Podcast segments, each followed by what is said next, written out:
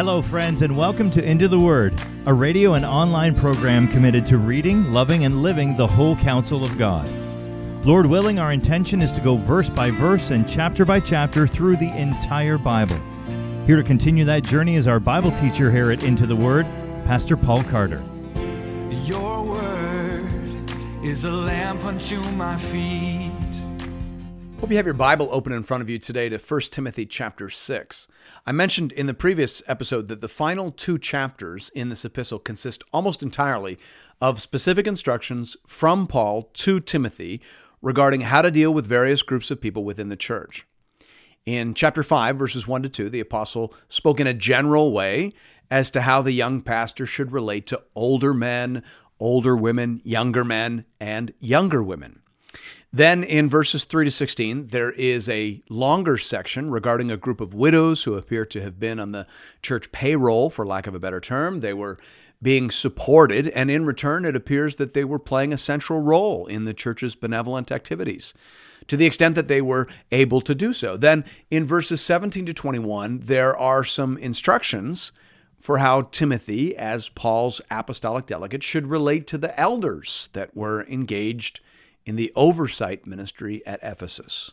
And then in verses 22 to 25, it appears that Paul is discussing how to identify, evaluate, and install new leaders to the work of the ministry.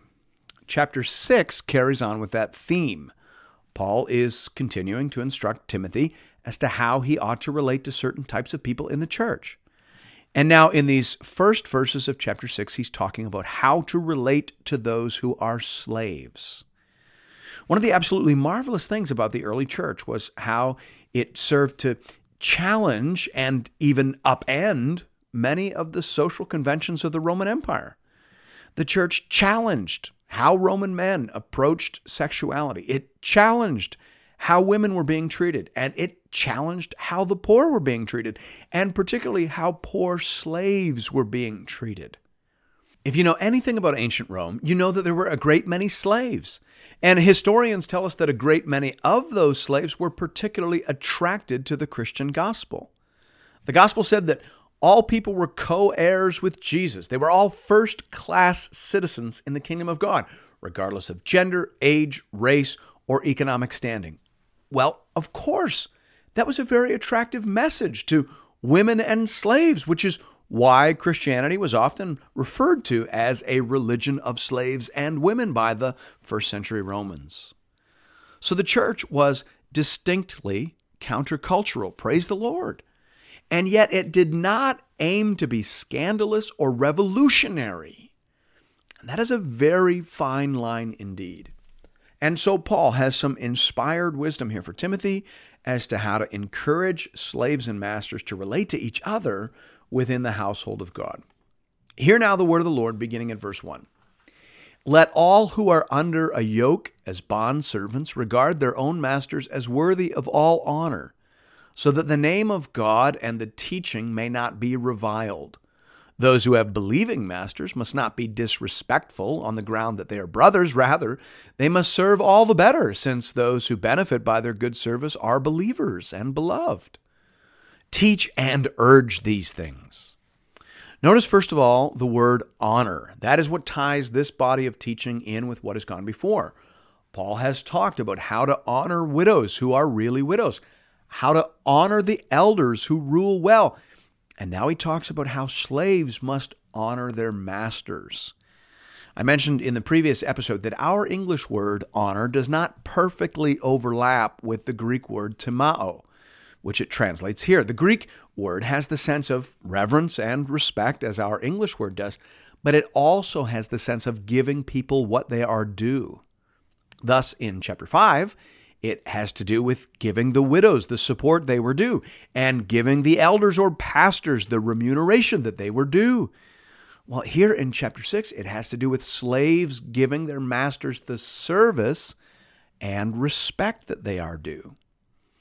It seems that some slaves may have assumed, and not entirely without reason, that now that they were joint heirs with Jesus, now that they were rich in the things of the kingdom, now that they were sons and daughters of Almighty God, they were justified in relating to their masters on a more equal footing. Becoming a Christian puts some steel into your spine. And now the question is how that steel ought to be manifested by the slave on Monday morning. Here, Paul argues that the Christian slave must not be known as rebellious or lazy or unmanageable as a result of having come to faith in Christ. This would serve to bring dishonor on the name of Jesus among those who were rich and powerful.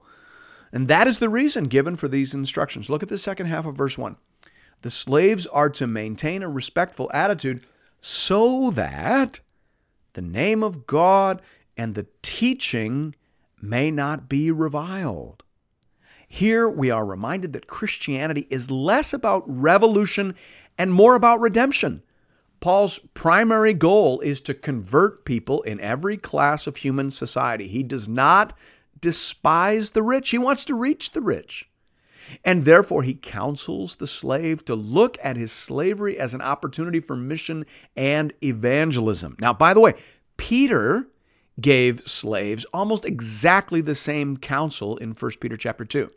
He spoke to them about suffering the indignity and injustice of their situation in an attempt to win their masters to faith in Jesus Christ. He even went so far as to remind them of the suffering and indignity endured by Jesus in order to win their salvation. He said to them, Christ also suffered for you, leaving you an example so that you might follow in his steps, 1 Peter 2:21.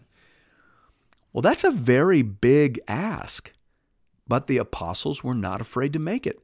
The priority for them was always on the salvation of the individual, whether it was the unbelieving husband or the unbelieving magistrate or the unbelieving master. Rather than rebellion or revolution, they always counseled their people to pursue redemption. Now, of course, that is not to say that the apostles wanted people to remain in slavery. They did not. Paul told slaves in 1 Corinthians 7:21 that if an opportunity came up for a slave to gain his or her freedom, they should take it. But while you are in that condition, he said, think less about getting out and think more about reaching out to your unsaved masters, as well as to anyone else you might come in contact with while in that station. That is the courageous and mission-focused counsel that Paul shares here with Timothy. And then because Timothy was a bit of a timid soul, he adds a necessary imperative, teach and urge these things. It isn't good enough for you to agree with me on this, Timothy. I need you to open your mouth and teach it. I need you to establish this as the norm and expectation in your church. And I need you to push back against anyone who is saying anything different about this or about anything else we have discussed. That's where Paul goes next. Look at verse 3. If anyone teaches a different doctrine and does not agree with the sound words of our Lord Jesus Christ and the teaching that accords with godliness, he's puffed up with conceit and understands nothing. He has an unhealthy craving for controversy and for quarrels about words, which produce envy, dissension, slander, evil suspicions, and constant friction among people who are depraved in mind and deprived of the truth, imagining that godliness is a means of gain. Now, some scholars differ here as to how we are to understand this particular transition in the letter. Some understand Paul as addressing yet another class of people in the church, the false teachers. Most, however, think that Paul is circling the landing strip, as it were, as he prepares to bring his letter to a close. So, for example, Donald Guthrie labels this section Miscellaneous Injunctions, chapter 6, verses 3 to 21, closed quote. And that seems to be the way that it reads to me. I think we do sometimes impose a level of structure on these letters that I'm not sure they originally had. A letter is not an essay, and as such, it is usually composed in a more natural and free-flowing manner. And so I think that Paul, having told Timothy to teach and urge these things, now returns to the main reason for writing the letter in the first place. There were people teaching and urging otherwise. So he comes back to that. And as a result, we get a little extra content here as to the nature and motivation of these false teachers. Their teaching does not lead to godliness, Paul says at the end of verse 3. Rather, it leads to arrogance, controversy, and quarreling. And of course, that's one of the major characteristics of false teaching, isn't it? It fails to produce the fruit of the Spirit, but rather produces people who are conceited, who believe themselves to be holier than thou, and who engage in constant theological warfare with people who are likely much closer to the path of Jesus than they themselves are. Be on guard against such people. At the end of verse 5, Paul tells us that these false teachers in Ephesus are motivated by greed and the love of money. Again, as I mentioned back when we were discussing chapter 3, it seems hard for a lot of people reading this today in our culture to imagine that anyone would go into the ministry for the money. But in Greco-Roman society, oratory was considered a form of entertainment. And those who were skilled at it could actually earn a very decent living. And that appetite for professional rhetoric did, in fact, infect the early church. You can hear that concern all over Paul's first letter to the Corinthians, and it seems we are encountering it again here. Beware of people who like to pontificate upon deep, mysterious things that they really do not understand. Beware of people who have a take on things that no one has ever heard before. Beware of people who claim to have found the key that unlocks all the mysteries of the Bible.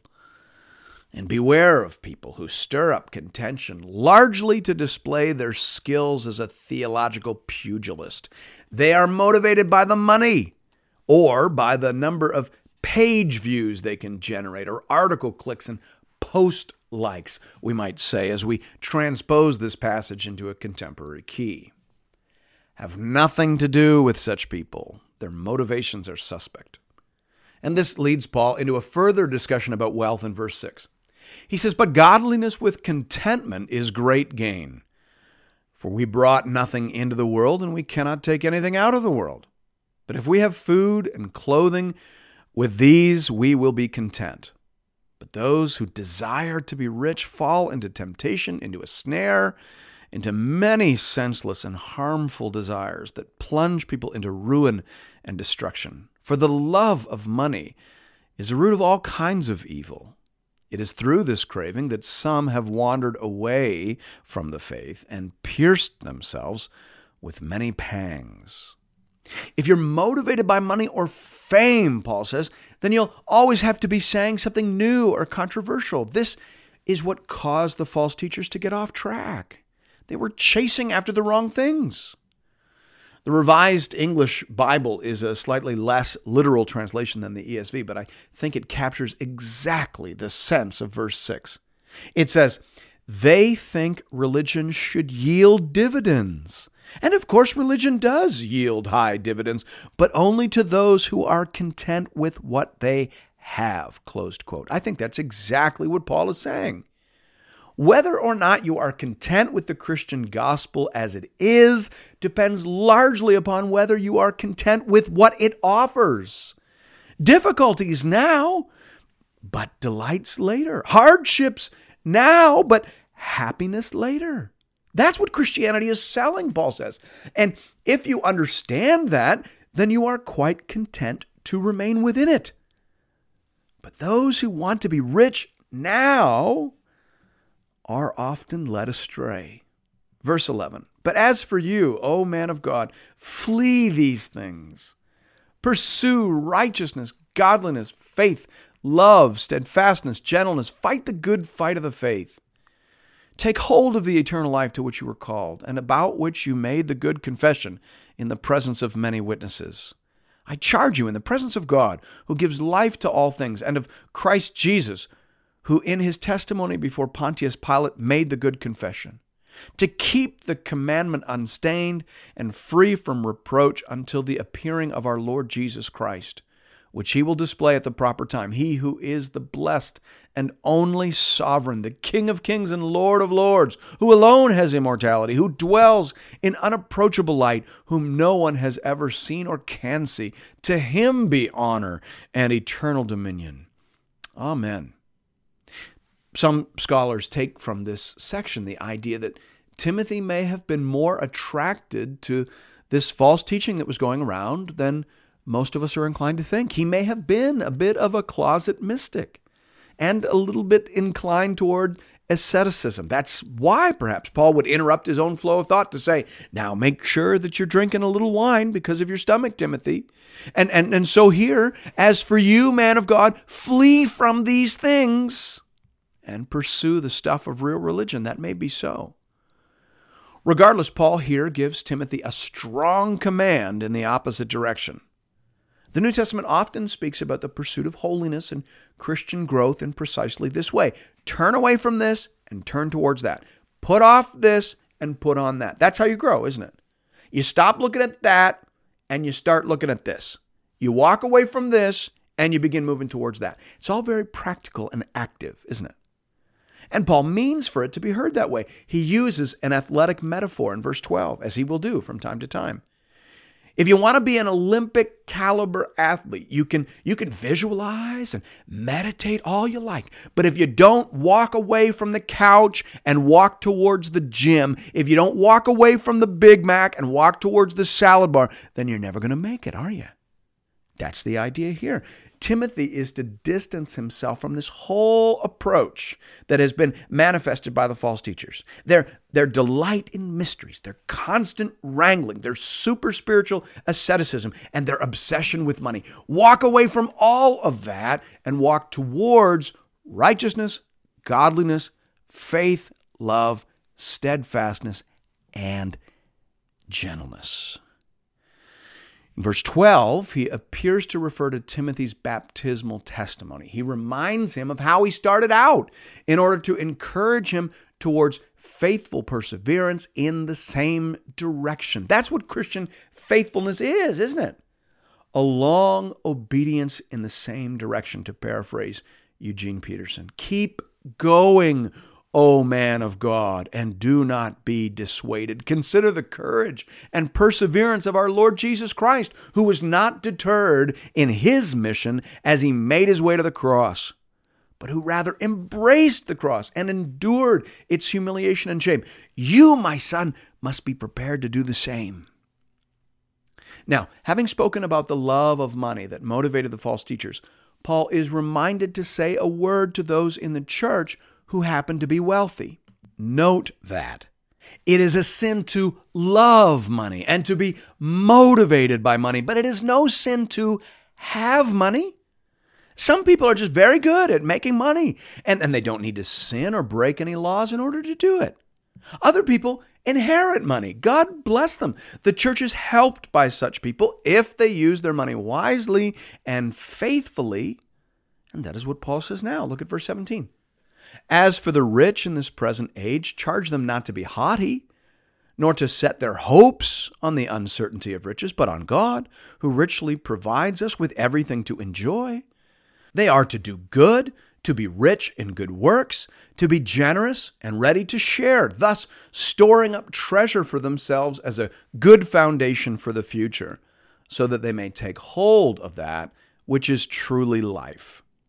It's probably necessary to point out here what this passage isn't saying. Donald Guthrie is useful here. He says, the approach to wealth is strikingly moderate. There is no suggestion of denunciation, closed quote. That is true. And it's probably necessary to articulate that again in our generation. It is no sin to have money. It is a sin to become arrogant as a result of your money. It is a sin to trust in your money. And it is a sin to be motivated by the love of money. But it is not a sin to be wealthy.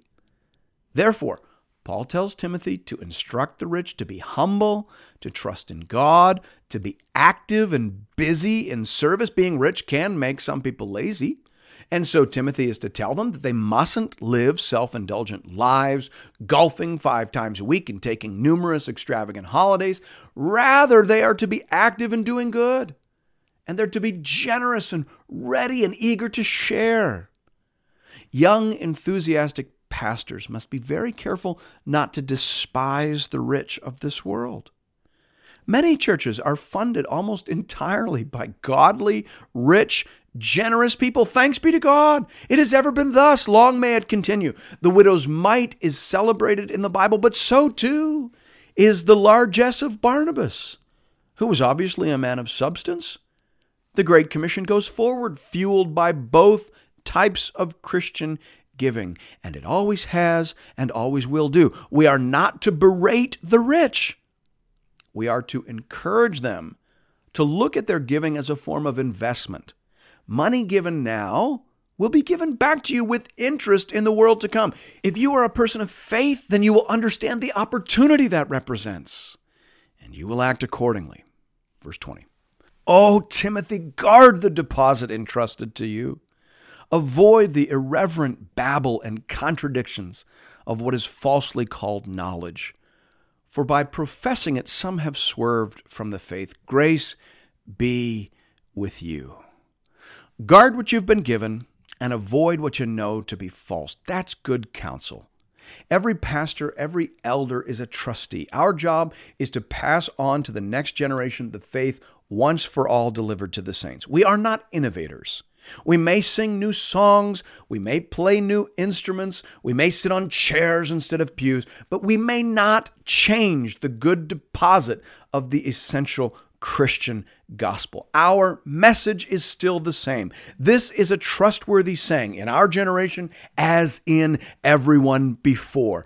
Christ Jesus came into the world to save sinners, of whom I am the foremost. That's our message, Timothy. Preach it to yourself. Preach it to your people. Preach it from every page of your Bible. Preach it until Jesus comes to take us home. That's your business, son. That's your calling.